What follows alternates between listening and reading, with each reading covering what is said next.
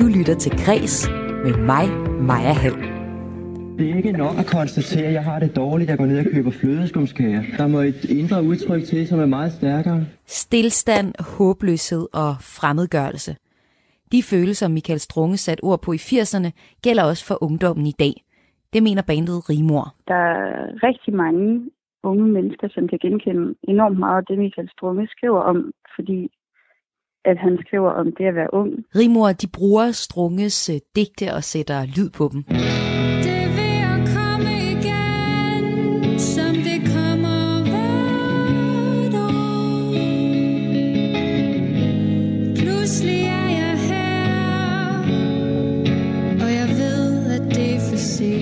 Udover Rimor, som du kan møde i programmet, så kan du også møde den mand, der fik Michael Strunge udgivet. Og, og jeg følte nærmest, det var som om, altså, at det var en, en dansk David Bowie, vi havde der. Du får også øh, dronningens tale til nationen på vers.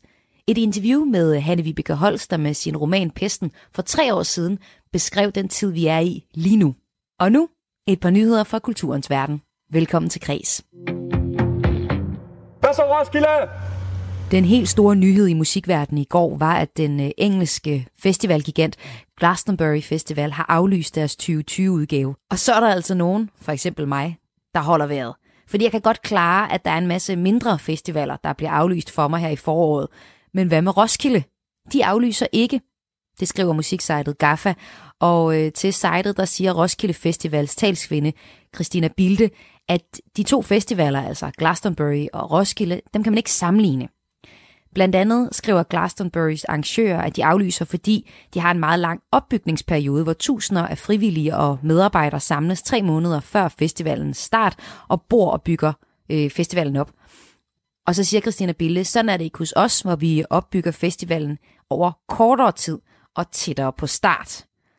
Øh, jeg håber, at det er grund nok til, at Roskilde ikke bliver aflyst i år. Måske sidder du også derhjemme og coronakeder dig. Kulturen er rykket på nettet. Teater, museer, spillesteder, de har lavet online versioner af deres program i mere eller mindre heldige forsøg på overlevelse. Eller at et godt hjerte bevares.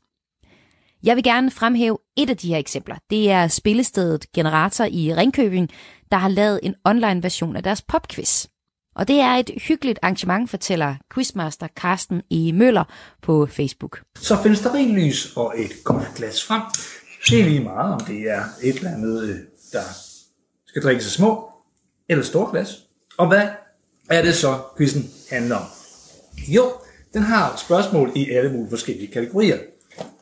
For eksempel berømte film. Det kan også være, at der er spørgsmål om musik. Du kan deltage i aften kl. 19.45, og det kan du via spillestedet Generators Facebook-side. Musikere, forfattere, dansere og andre folk i kulturbranchen er altid presset, men er særlig presset i den her coronakrisetid, hvor et, kulturhusene er lukkede, og to, rigtig mange af dem arbejder freelance og har så slet ikke nogen indtægt i den her tid. Først kom der den økonomiske hjælpepakke til små virksomheder, men øh, det var ikke før den anden hjælpepakke i dag kom, at øh, der blev tændt et håbets lys i øjnene på de mange freelancer i kunstverdenen. Claus Ladegaard, der er direktør på det Danske Filminstitut, har været dybt bekymret for det indtil nu uadresserede spørgsmål om freelancernes økonomiske knibe, fortæller han til online-mediet Kulturmonitor. Her i Græs, der ser jeg i hver udsendelse nærmere på en kunst eller en kulturoplevelse. Det kan være en udstilling, en bog, en film, og i dag så er det et stykke musik. Det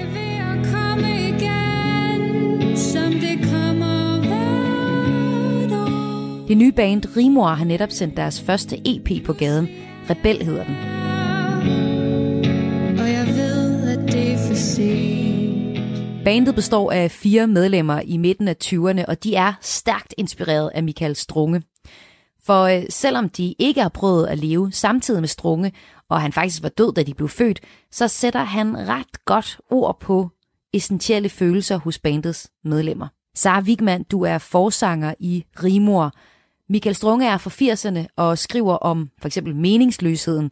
Hvordan kan I spejle jer i ham her i 2020? Altså, jeg tror, at der er rigtig mange unge mennesker, som kan genkende enormt meget af det, Michael Strunge skriver om, fordi at han skriver om det at være ung.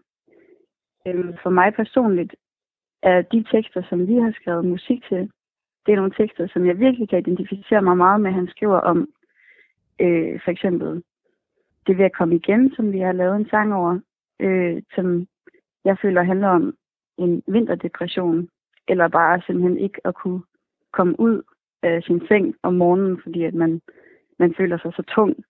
Jamen lad os prøve at høre, det er ved at komme igen, som er et øh, digt af Strunges første digtsamling, Livets Hastighed, der kom i øh, 78, og det var så også det første nummer, som I sendte ud. Det er ved at komme igen, som det kommer.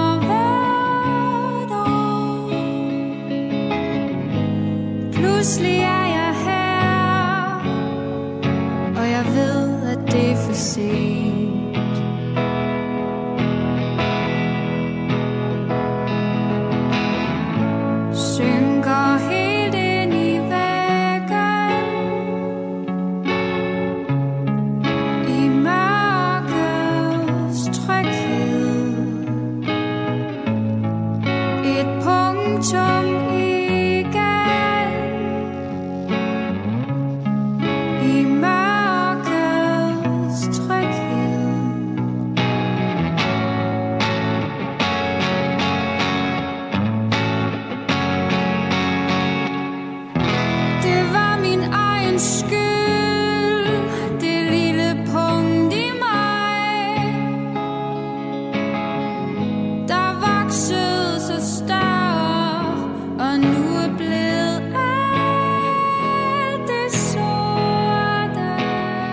Sara Wigman, du er forsanger i Rimor. Hvorfor valgte I netop at skrive musik til det her digt?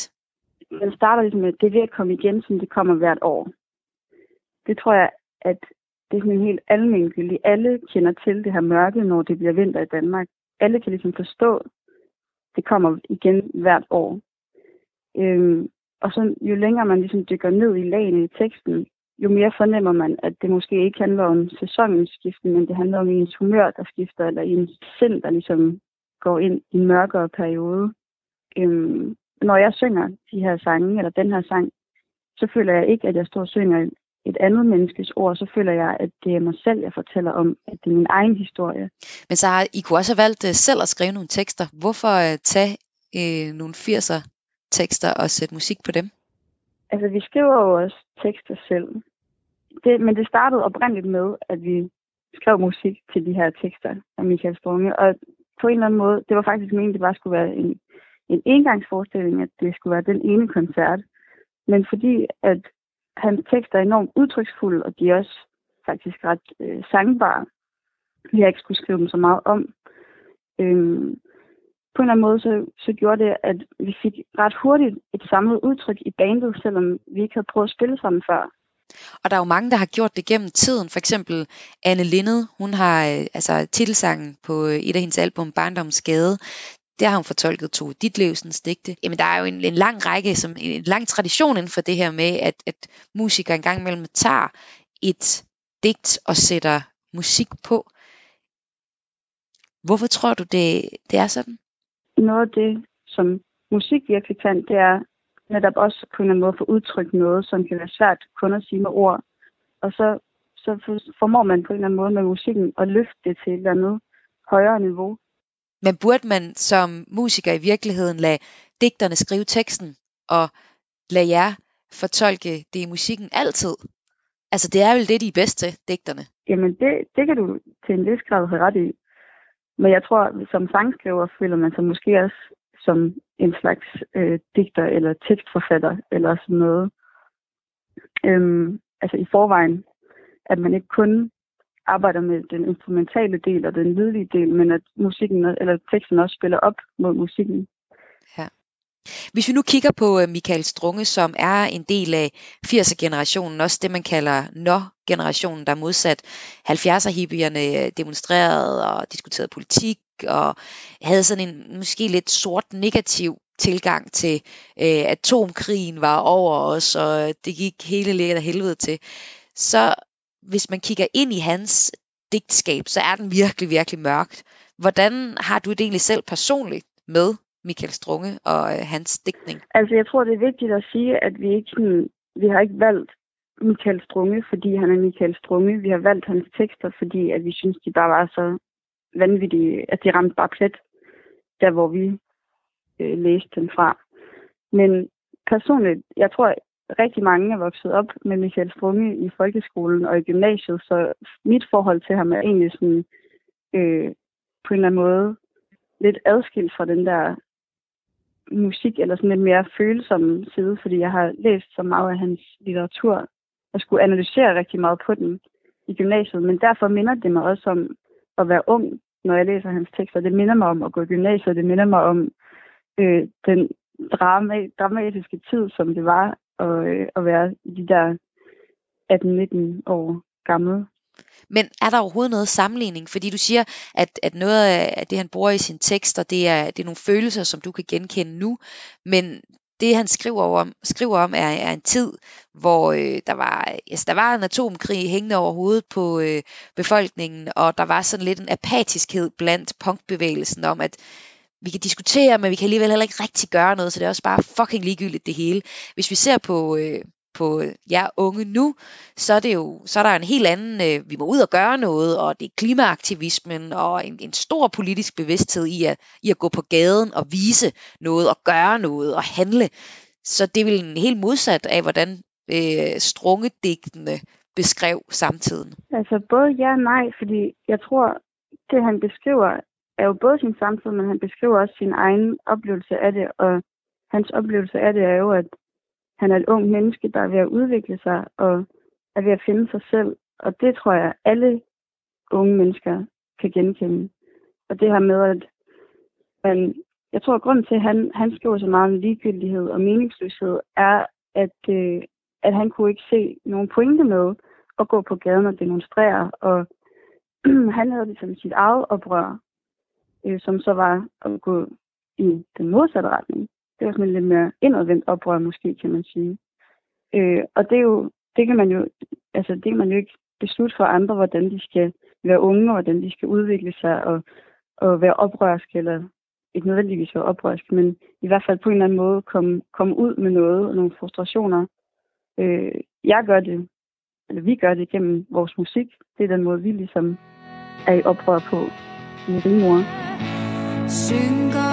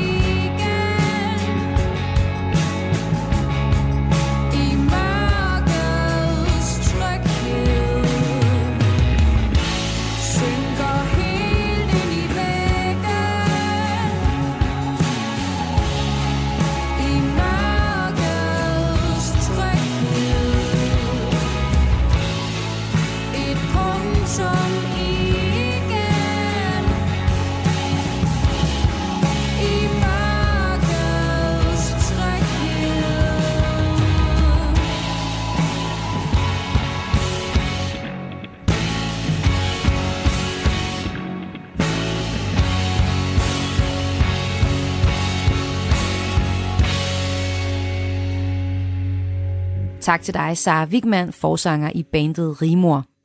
EP'en Rebel, Den udkom den 6. marts, og du kan derfor finde den på samtlige streamingtjenester.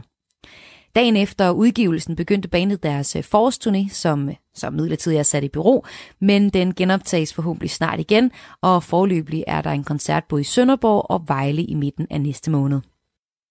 Nogle gange så har kulturen faktisk forudset verdens gang. Og det er jo faktisk øh, tilfældet med dig, Hanne Vibeke Holst. Velkommen til. Tak. Du kom for tre år siden med romanen Som pesten. En roman, der beskriver, hvordan en influenza-lignende sygdom med hast spreder sig i verden. Og din bog har jo vist sig at være sådan stort set en til en en profeti med den virkelighed, mm. vi befinder os i lige nu. Det er desværre, desværre. Ja. I hvor høj grad mener du egentlig selv øh, som forfatter, at din bog spejler den coronavirkelighed, vi står i lige nu? Altså bortset fra, at min virus, om jeg så må sige, er en øh, influenza, som på mange måder er meget farligere og rammer børn og unge, hvilket jo gør situationen endnu værre, altså i romanen, så vil jeg sige, at, øh, at, at alt er der nærmest en til en. Altså i romanen eller i virkeligheden, det kommer ikke på, hvad man sammenligner med hvad efterhånden. Men hele forløbet er der øh, og øh, beskrevet fuldstændig. Frem til italienske tilstande, det er dog på øh, Hvidovre Hospital. Så det er, det, er, det er Danmark, der er værst ramt i din roman? Ja, det er Danmark, der bliver først ramt i min roman. Ja. Øh, og derfor også først værst ramt. Når det nu Men er... senere så er det ligesom i virkeligheden, at det spreder sig til hele verden og bliver pandemisk. Når det nu er næsten sådan en øh, en-til-en profeti af, af virkeligheden, vi er i lige nu, er det fordi i din research, at du stødt på, at det egentlig er, altså der er en, en fast øh, drejebog, skulle jeg til at sige, for hvordan sådan en, øh, en pandemi kommer i øh, stilling? Ja, altså jeg har jo ikke bare sat mig ned og ventet på guddommelig inspiration, og så det hele bare på magisk vis kommet til mig. Øh, Jeg har lavet øh, sådan en slags gravearbejde nærmest, altså rigtig øh, gammeldags journalistisk research, for at så, så præcis som muligt kunne forudse, hvis sådan en pandemi ville bryde ud nu i Danmark, hvordan ville den så forekomme. Og for at kunne øh, øh, forudsige det, eller beskrive det så nøjagtigt og realistisk som muligt, så har jeg jo talt med et hav af kilder, øh, inden for sundhedsvidenskab, inden for politik, øh, diplomati, øh, politi. Øh, faktisk, øh, altså i Genève, hvor WHO øh, hører til, og min roman foregår i WHO med en dansk heldinde i øh, hovedrunden, øh, og, og også i Danmark selvfølgelig. Øh, og derudover har jeg øh, læst enorme mængder af faglitteratur og prøvet at sætte mig ind i, hvad er, hvad er pandemier egentlig, hvad er det historisk, og hvad er selvfølgelig også det øh, sådan, øh, sundhedsmæssigt, fysiske, biologiske, altså hvad, hvad, hvad er alle de her komponenter, som en pandemi den øh, består af? Det lyder jo helt vildt, men uh, Hanne Vibeke, nu ved jeg jo så, at du har skrevet hele bogen. Uh, hvad, ja. Ender det lykkeligt? Kan du fortælle det? For ja, os, altså, det, altså. Ved, der er jo selvfølgelig, det ender jo som det, vi også kan se ind i nu. Altså, at der er rigtig, rigtig mange dødsfald. Øh, og, øh, men det ender godt på den måde, at øh, altså uden at nu spolere det hele, så ender det godt på den måde, at der også er nogen, der bliver klogere, og der er nogle unge aktivister, der ligesom tager over og, og forsøger at redde det afrikanske kontinent. Fordi i min roman, der er den her influenza-virus værst for, øh, for afrikanere, altså folk med, eller folk med afrikansk baggrund. Det tror jeg ikke, at coronavirus er. Men det, som vi jo også oplever, det er bare ikke sket endnu, eller vil opleve, det er, at når corona rammer det afrikanske kontinent, så vil vi se øh, formentlig massive udbrud, som de har meget, meget svært ved at håndtere. Så i min roman, der handler det om, at det er de gode, der vinder.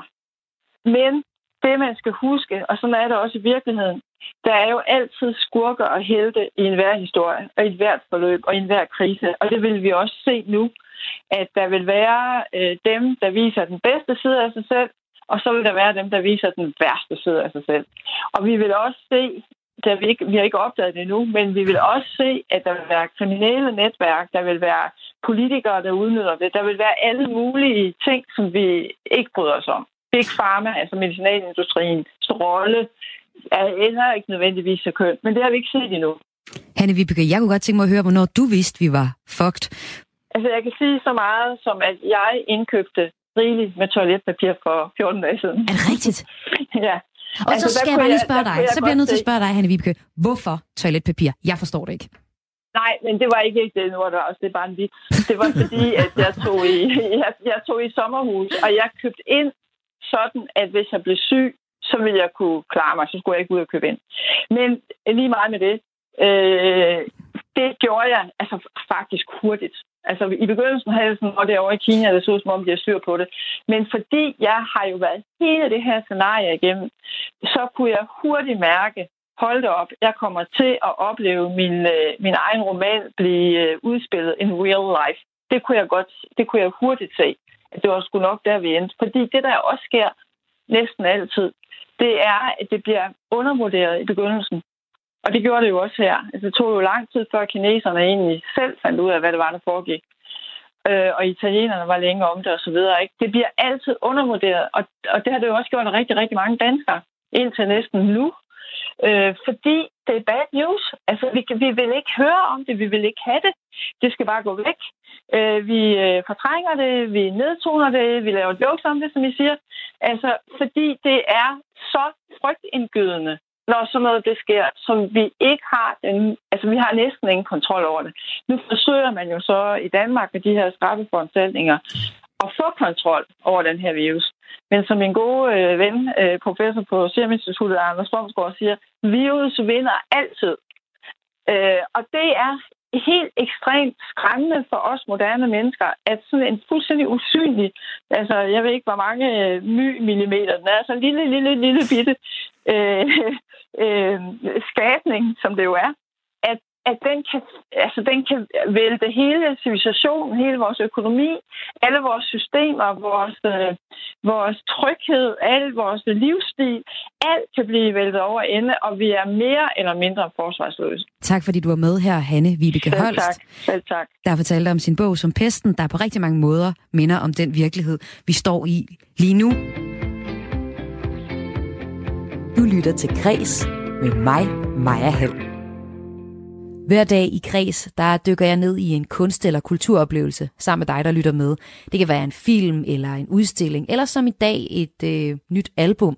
Og så prøver jeg ligesom at se på tematikkerne og se, hvad det her stykke kunst fortæller om den tid, vi lever i lige nu.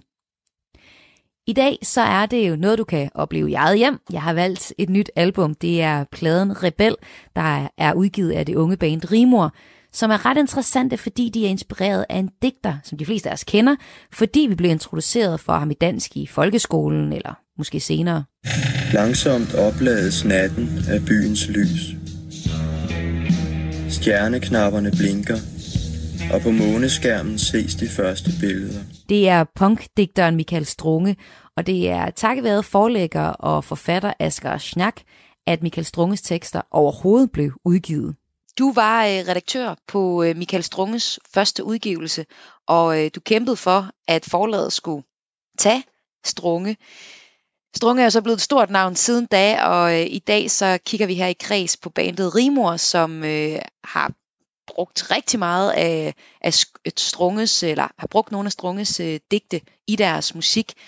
Hvordan øh, føles det, at noget du opdagede i 80'erne, det lever videre nu i et ungt band som Rimor? Ja, det synes jeg da er altid, og det er jo altid dejligt, når øh, digte bliver øh, læst og sunget og opfattet og, og brugt. Så det er jeg da meget begejstret for.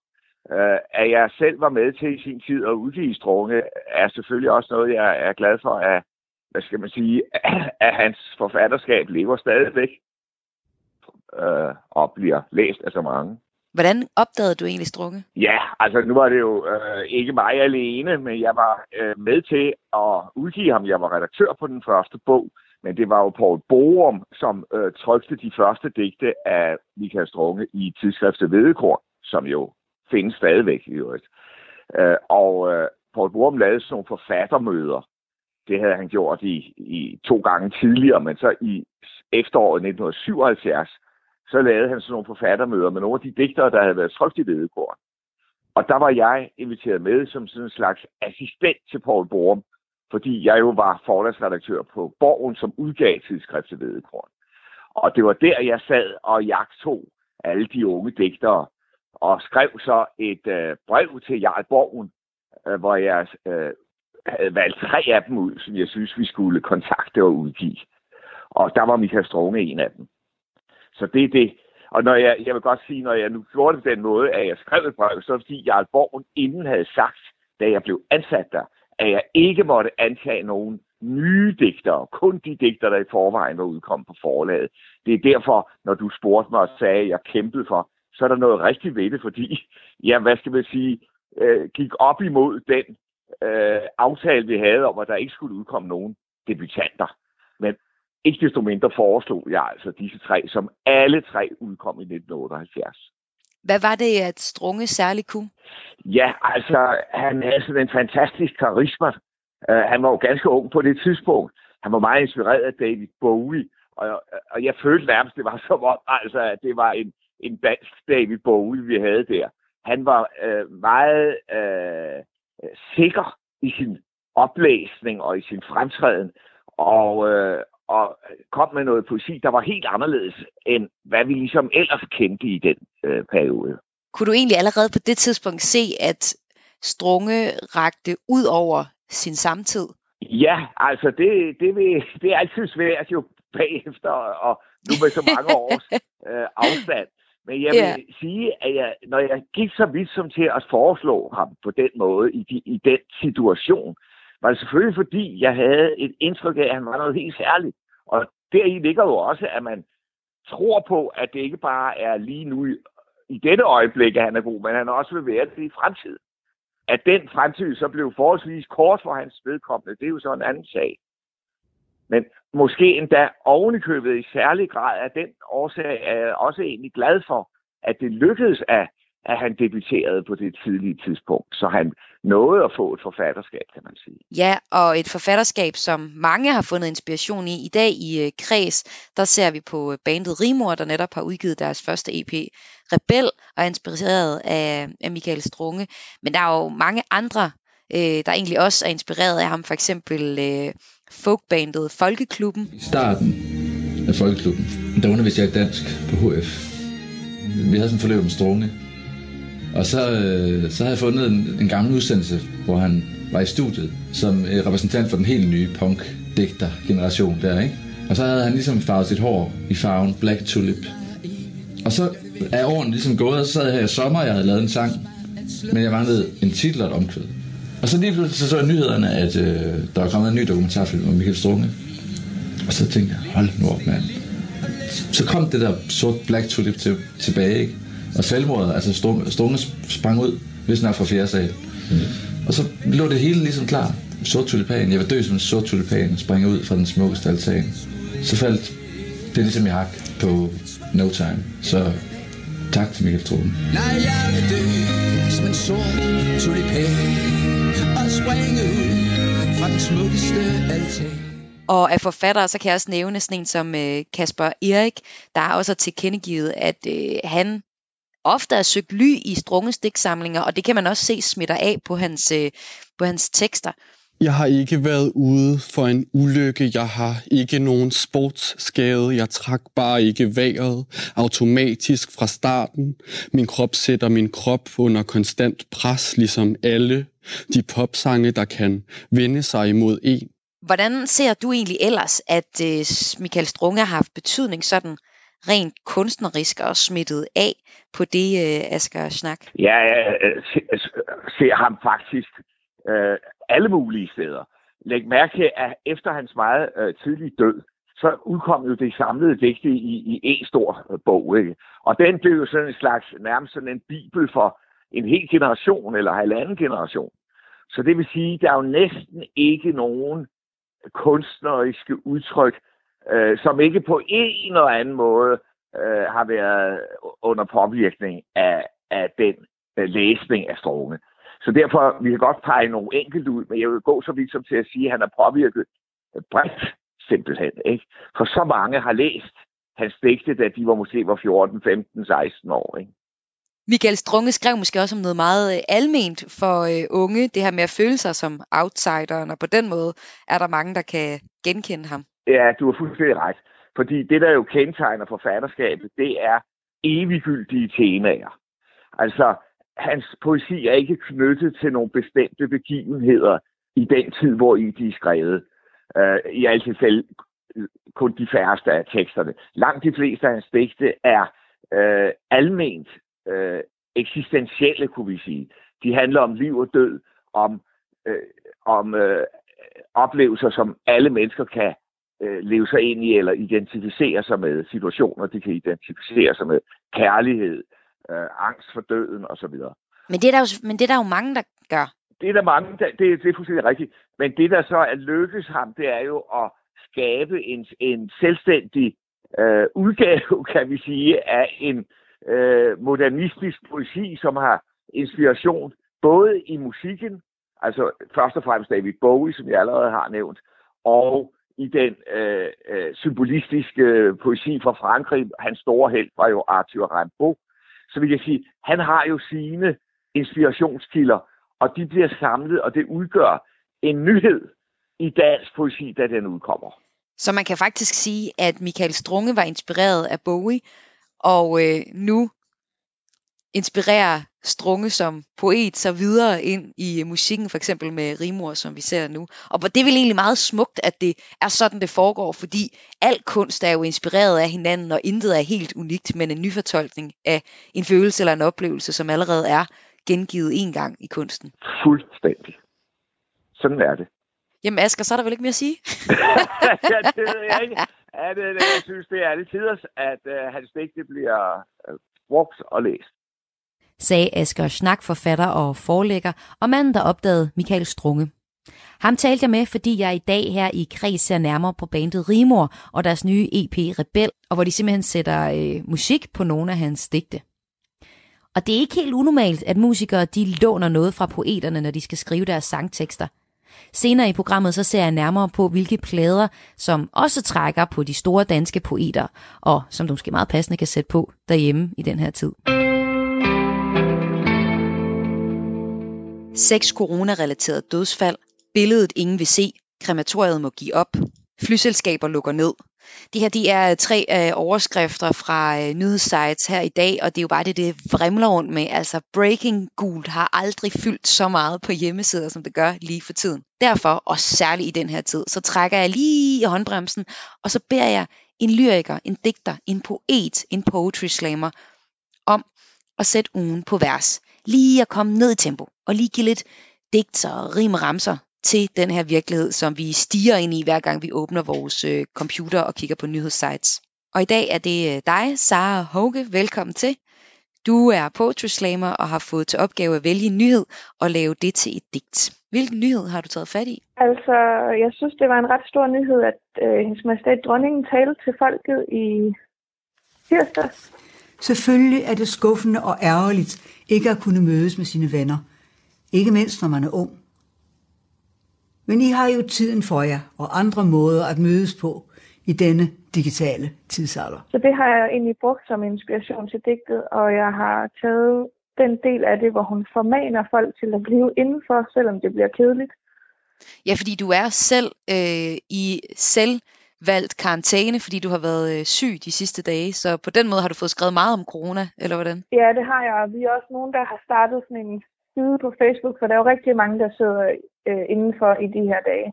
Så vi er nogen, der har startet en side på Facebook, der hedder Coronadigte og Karantænetanker, hvor vi ligesom prøver at lægge digte op til, og, så vi selv bliver beskæftiget med at lave noget, men også så man måske kan underholde nogen, der sidder i karantæne eller har det lidt svært.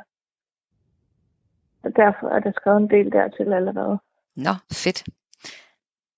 Men øh, Sara, skal vi ikke bare øh, høre dit digt, som så handler en lille smule om corona? Fordi der jo også er årsagen til, at øh, dronningen stillede sig op og talte til folket. Ja. Jamen, øh, mine damer og herrer, her kommer det. Sara Hauge, dobbelt DM-vinder i øh, Poetry Slam, med et slam om dronningens tale til folket. For tiden har vi altid. For tiden har vi altid. For tiden har vi altid, og selvom det føles som tid og evighed, så bliver det ikke for evigt ved. Vi lever i en mærkelig tid, siger mange, mens tidens timer bliver lange. Før var der meget at nå, nu er det svært at få tiden til at gå. Vi håber selvfølgelig, de lukkede alt i tide, så færrest muligt skal lide, men det er svært at have tiden for sig hele dagen. Det er svært at komme til sagen, når tiden snegler sig afsted, uden rigtig at tage os med.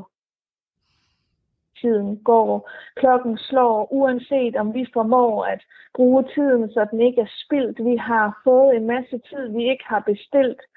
Før drømte vi om at være i god tid hver dag, men nu er god tid hver dag.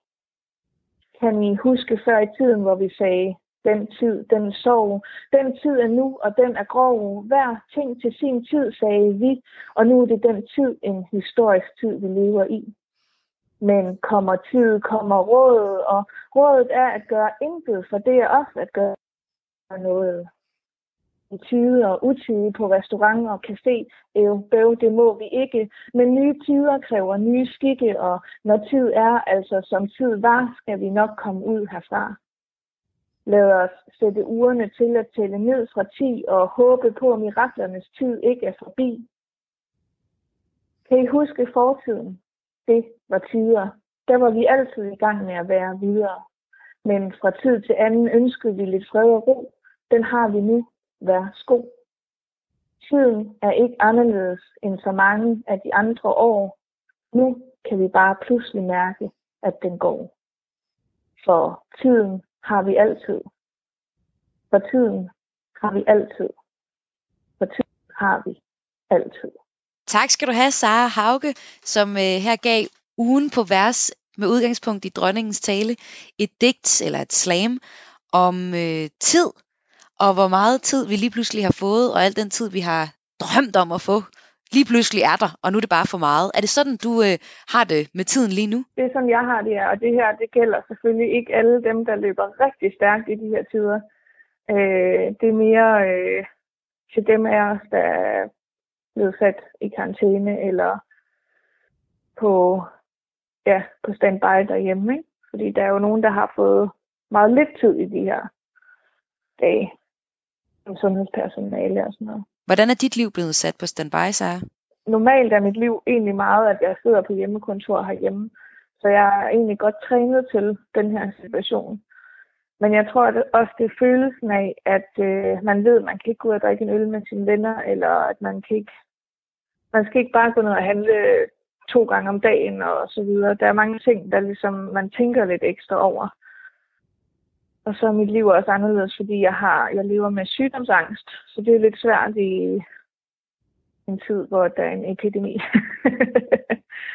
Hvad vil det sige, at du lever med sygdomsangst? Det betyder, at til hverdag, eller når det er mere normale tider, hvor der ikke er en epidemi, der ligesom haver verden, så er jeg altid bange for at blive syg, eller, og det er altså dødeligt syg, det handler om. Så jeg, så er jeg sådan en, der tjekker rigtig meget for knuder, eller hvis jeg får det mindste i halsen, så øh, tænker jeg, åh, nu har jeg set fået en kraftmøde i halsen. Og så det er meget sådan, at jeg spekulerer rigtig meget over sygdom. Og det gælder både mig selv, men også dem, som jeg har her. Hvordan har det så været med det her udbrud, coronavirus-udbrud, som jo ikke er dødelig for sunde og raske, men jo stadig er et, en pandemi? Det er svært, fordi jeg har jeg synes, det er svært, for man får så mange oplysninger om det, som stikker lidt forskellige retninger, så det er svært at vide, hvor, øhm, hvordan, altså, hvordan virusen er, og hvor farlig den er, og hvem det går ud over, og, og sådan nogle ting. Og så er det jo svært, når man har, øh, jeg har bedsteforældre, der er gamle, det tør jeg nok godt sige. Så derfor er, det, er jeg bange for, at der skal ske dem noget, og min mor er syg, så hun er en af de udsatte, så jeg er også bange for, at der skal ske hende noget og sådan noget. Men egentlig så er det en lidt sjov situation for mig, fordi for første gang så føler jeg mig ikke så underlig. Fordi nu har alle omkring mig de samme tanker, som jeg egentlig går og har til hverdag. Men hjælper øh, det at skrive et slam så mod sygdomsangsten og, og hele taget bekymringerne? Helt vildt meget. Jeg tror, det er derfor, at jeg i hvert fald en stor del af det begyndt at skrive i sin tid, fordi det er jo på en eller anden måde er den der lidt klassiske, hvad skal man sige, at få tømt hjernen lidt. Øh, men i hvert fald, altså jeg ved ikke, om det er en ventil for mig, sådan helt klichéagtigt. Men i hvert fald, så er det sådan noget, at det afleder mine tanker. Så hvis jeg, altså jeg har også sådan en lille øh, bog med øh, idéer i til slams eller tekster eller bøger, jeg vil skrive eller et eller andet. Så nogle gange, hvis det går helt galt med min hjerne, så skal jeg slå op i den bog og så bare tvinge mig selv til at begynde at skrive om et af de emner eller en af de idéer. Fordi så ved jeg, at på længere sigt, så bliver min hjerne afledt af det. Pøj pøj med det, Sara, og pøj pøj med det i den her øh, tid, som er lidt særlig. Og også for dig, hvor du har fundet nogle ligesindede. Det er da en- en god Ja, note. præcis. Det er da rart at prøve. Tak fordi du var med, Sara Håge, poetry slammer, og øh, nu altså også øh, en af digterne på ugen på vers. Du lytter til Græs her på Radio 4, hvor jeg i dag ser nærmere på bandet Rimor, der tidligere på måneden udsendte albummet Rebel. Det er nemlig en ret interessant plade, fordi på den der finder du to numre, hvor øh, Michael Strunge har leveret teksten. Og han er død. Men hans digte lever videre, og det unge band de har så sat musik til nogle af digtene. Det er langt fra første gang, at vi ser musikere låne fra poesien og synge digte. Det er der faktisk en del eksempler på, og jeg har fundet tre af de fedeste af slagsen. Der bor en ung pige i mig, som ikke vil dø. I 77 indspillede Anne Linnet albummet Kvindesind, som er en musikalsk fortolkning af forfatter Tove Ditlevsens digtsamling af samme navn. Senere så lavede Anne Linnet også albummet Barndommens Gade, hvor sangteksterne også har rod i Tove Ditlevsens tekster. Tove Ditlevsens værker er blevet super populære de seneste år, og for nylig faktisk også udgivet på engelsk. På dokumentarfestivalen Copenhagen Docs, der finder sted lige nu og findes i en online version, der finder du en dokumentar om Tove Ditlevsen. Den hedder Tove i stykker. Og så har Anne Linnet annonceret sin første tur med sine Tove Ditlevsen albums det her forår. Jeg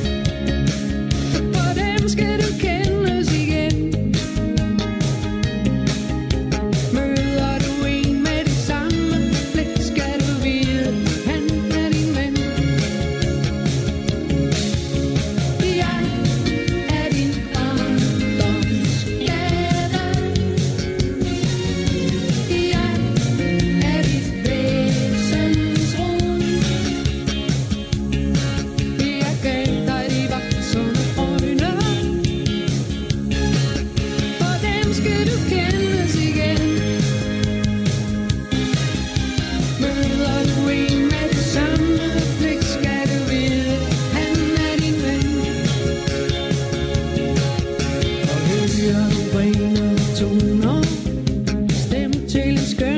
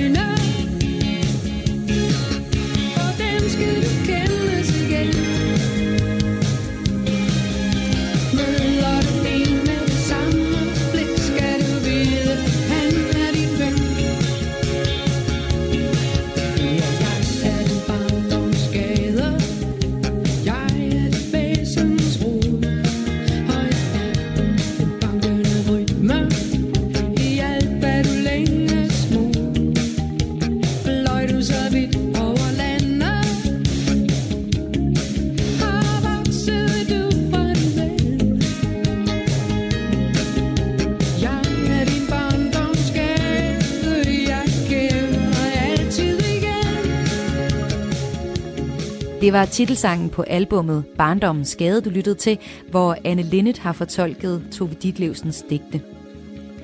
Tove Ditlevsen døde året før Anne Linnets første plade med fortolkninger af hendes sange, og før de blev indspillet, og derfor fik hun aldrig selv mulighed for at høre dem. Det har Søren Ulrik Thomsen, som forfatteren, til gengæld haft mulighed for, og for han har inspireret hende her.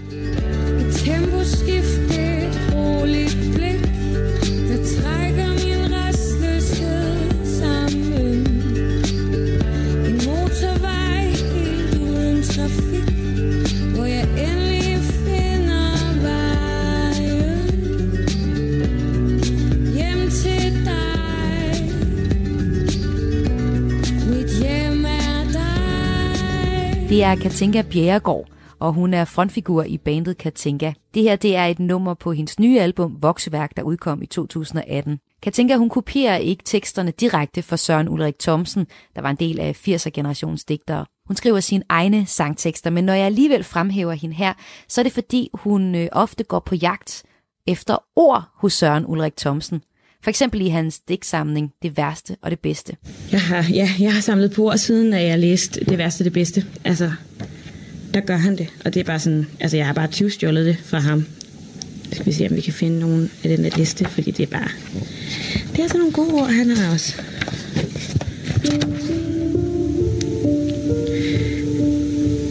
Ord som vakker, cyklon og quasulo natal er det bedste. Jeg kan også huske, at han har ord som tyrkis. Jeg tror, for den dag, jeg læste den her, så begyndte jeg at samle på ord. Selvom Katinka Bjerregaard ikke fortolker hele digte af Søren Ulrik Thomsen i hendes musik, så stjæler hun enkle ord fra hans digte. Og hvis du lytter godt efter, så kan du måske høre dem i hendes tekster. Her er det nummeret 2000 meter i frit fald, som er et nummer på pladen Vokseværk. 2000 meter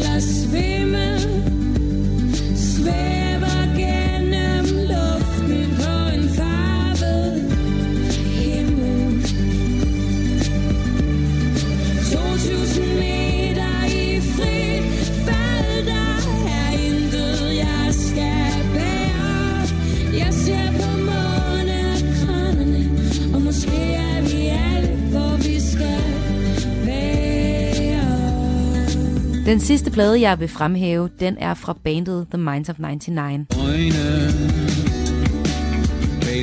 slå Smiler, når du sover Med deres seneste album, Solkongen fra 2018, der har Minds of 99 virkelig fået fodfæste i det danske musiklandskab. På deres første album, The Minds of 99, der kom i 14, der finder du faktisk et nummer, som er en fortolkning af et digt af Tom Var Christensen. jeg en rybe i dag. Løftede jeg vingen til slag. Fyldte jeg lungen med luft og fløj både nat og dag. Over et vinterligt hav Som sunder bag Gennem den mørke december Skyer tumlede rum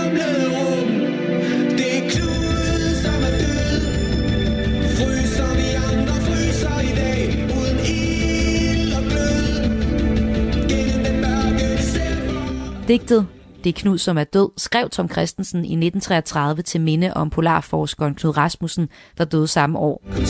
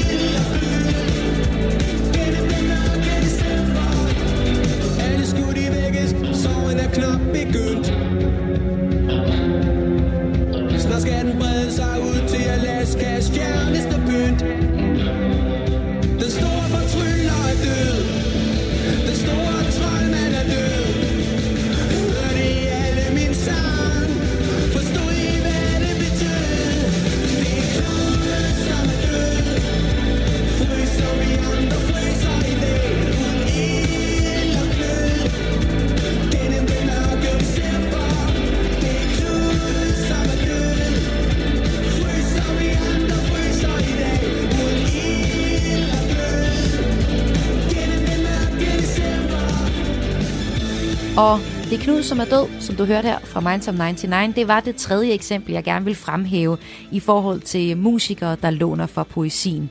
Der er mega mange fede slags derude, og hvis du øh, brænder ind med en plade, som jeg bør lytte til, og som altså er inspireret af en digter eller en forfatter, så skriv endelig til mig på kreds radio4.dk, og det er k r a e s radio4.dk. Programmet er slut for den her omgang. Jeg er tilbage på næste tirsdag med en ny omgang kreds. I redaktionen sidder Lene Grønborg og Karoline Kjær Hansen. Jeg hedder Maja Hall på Genhør.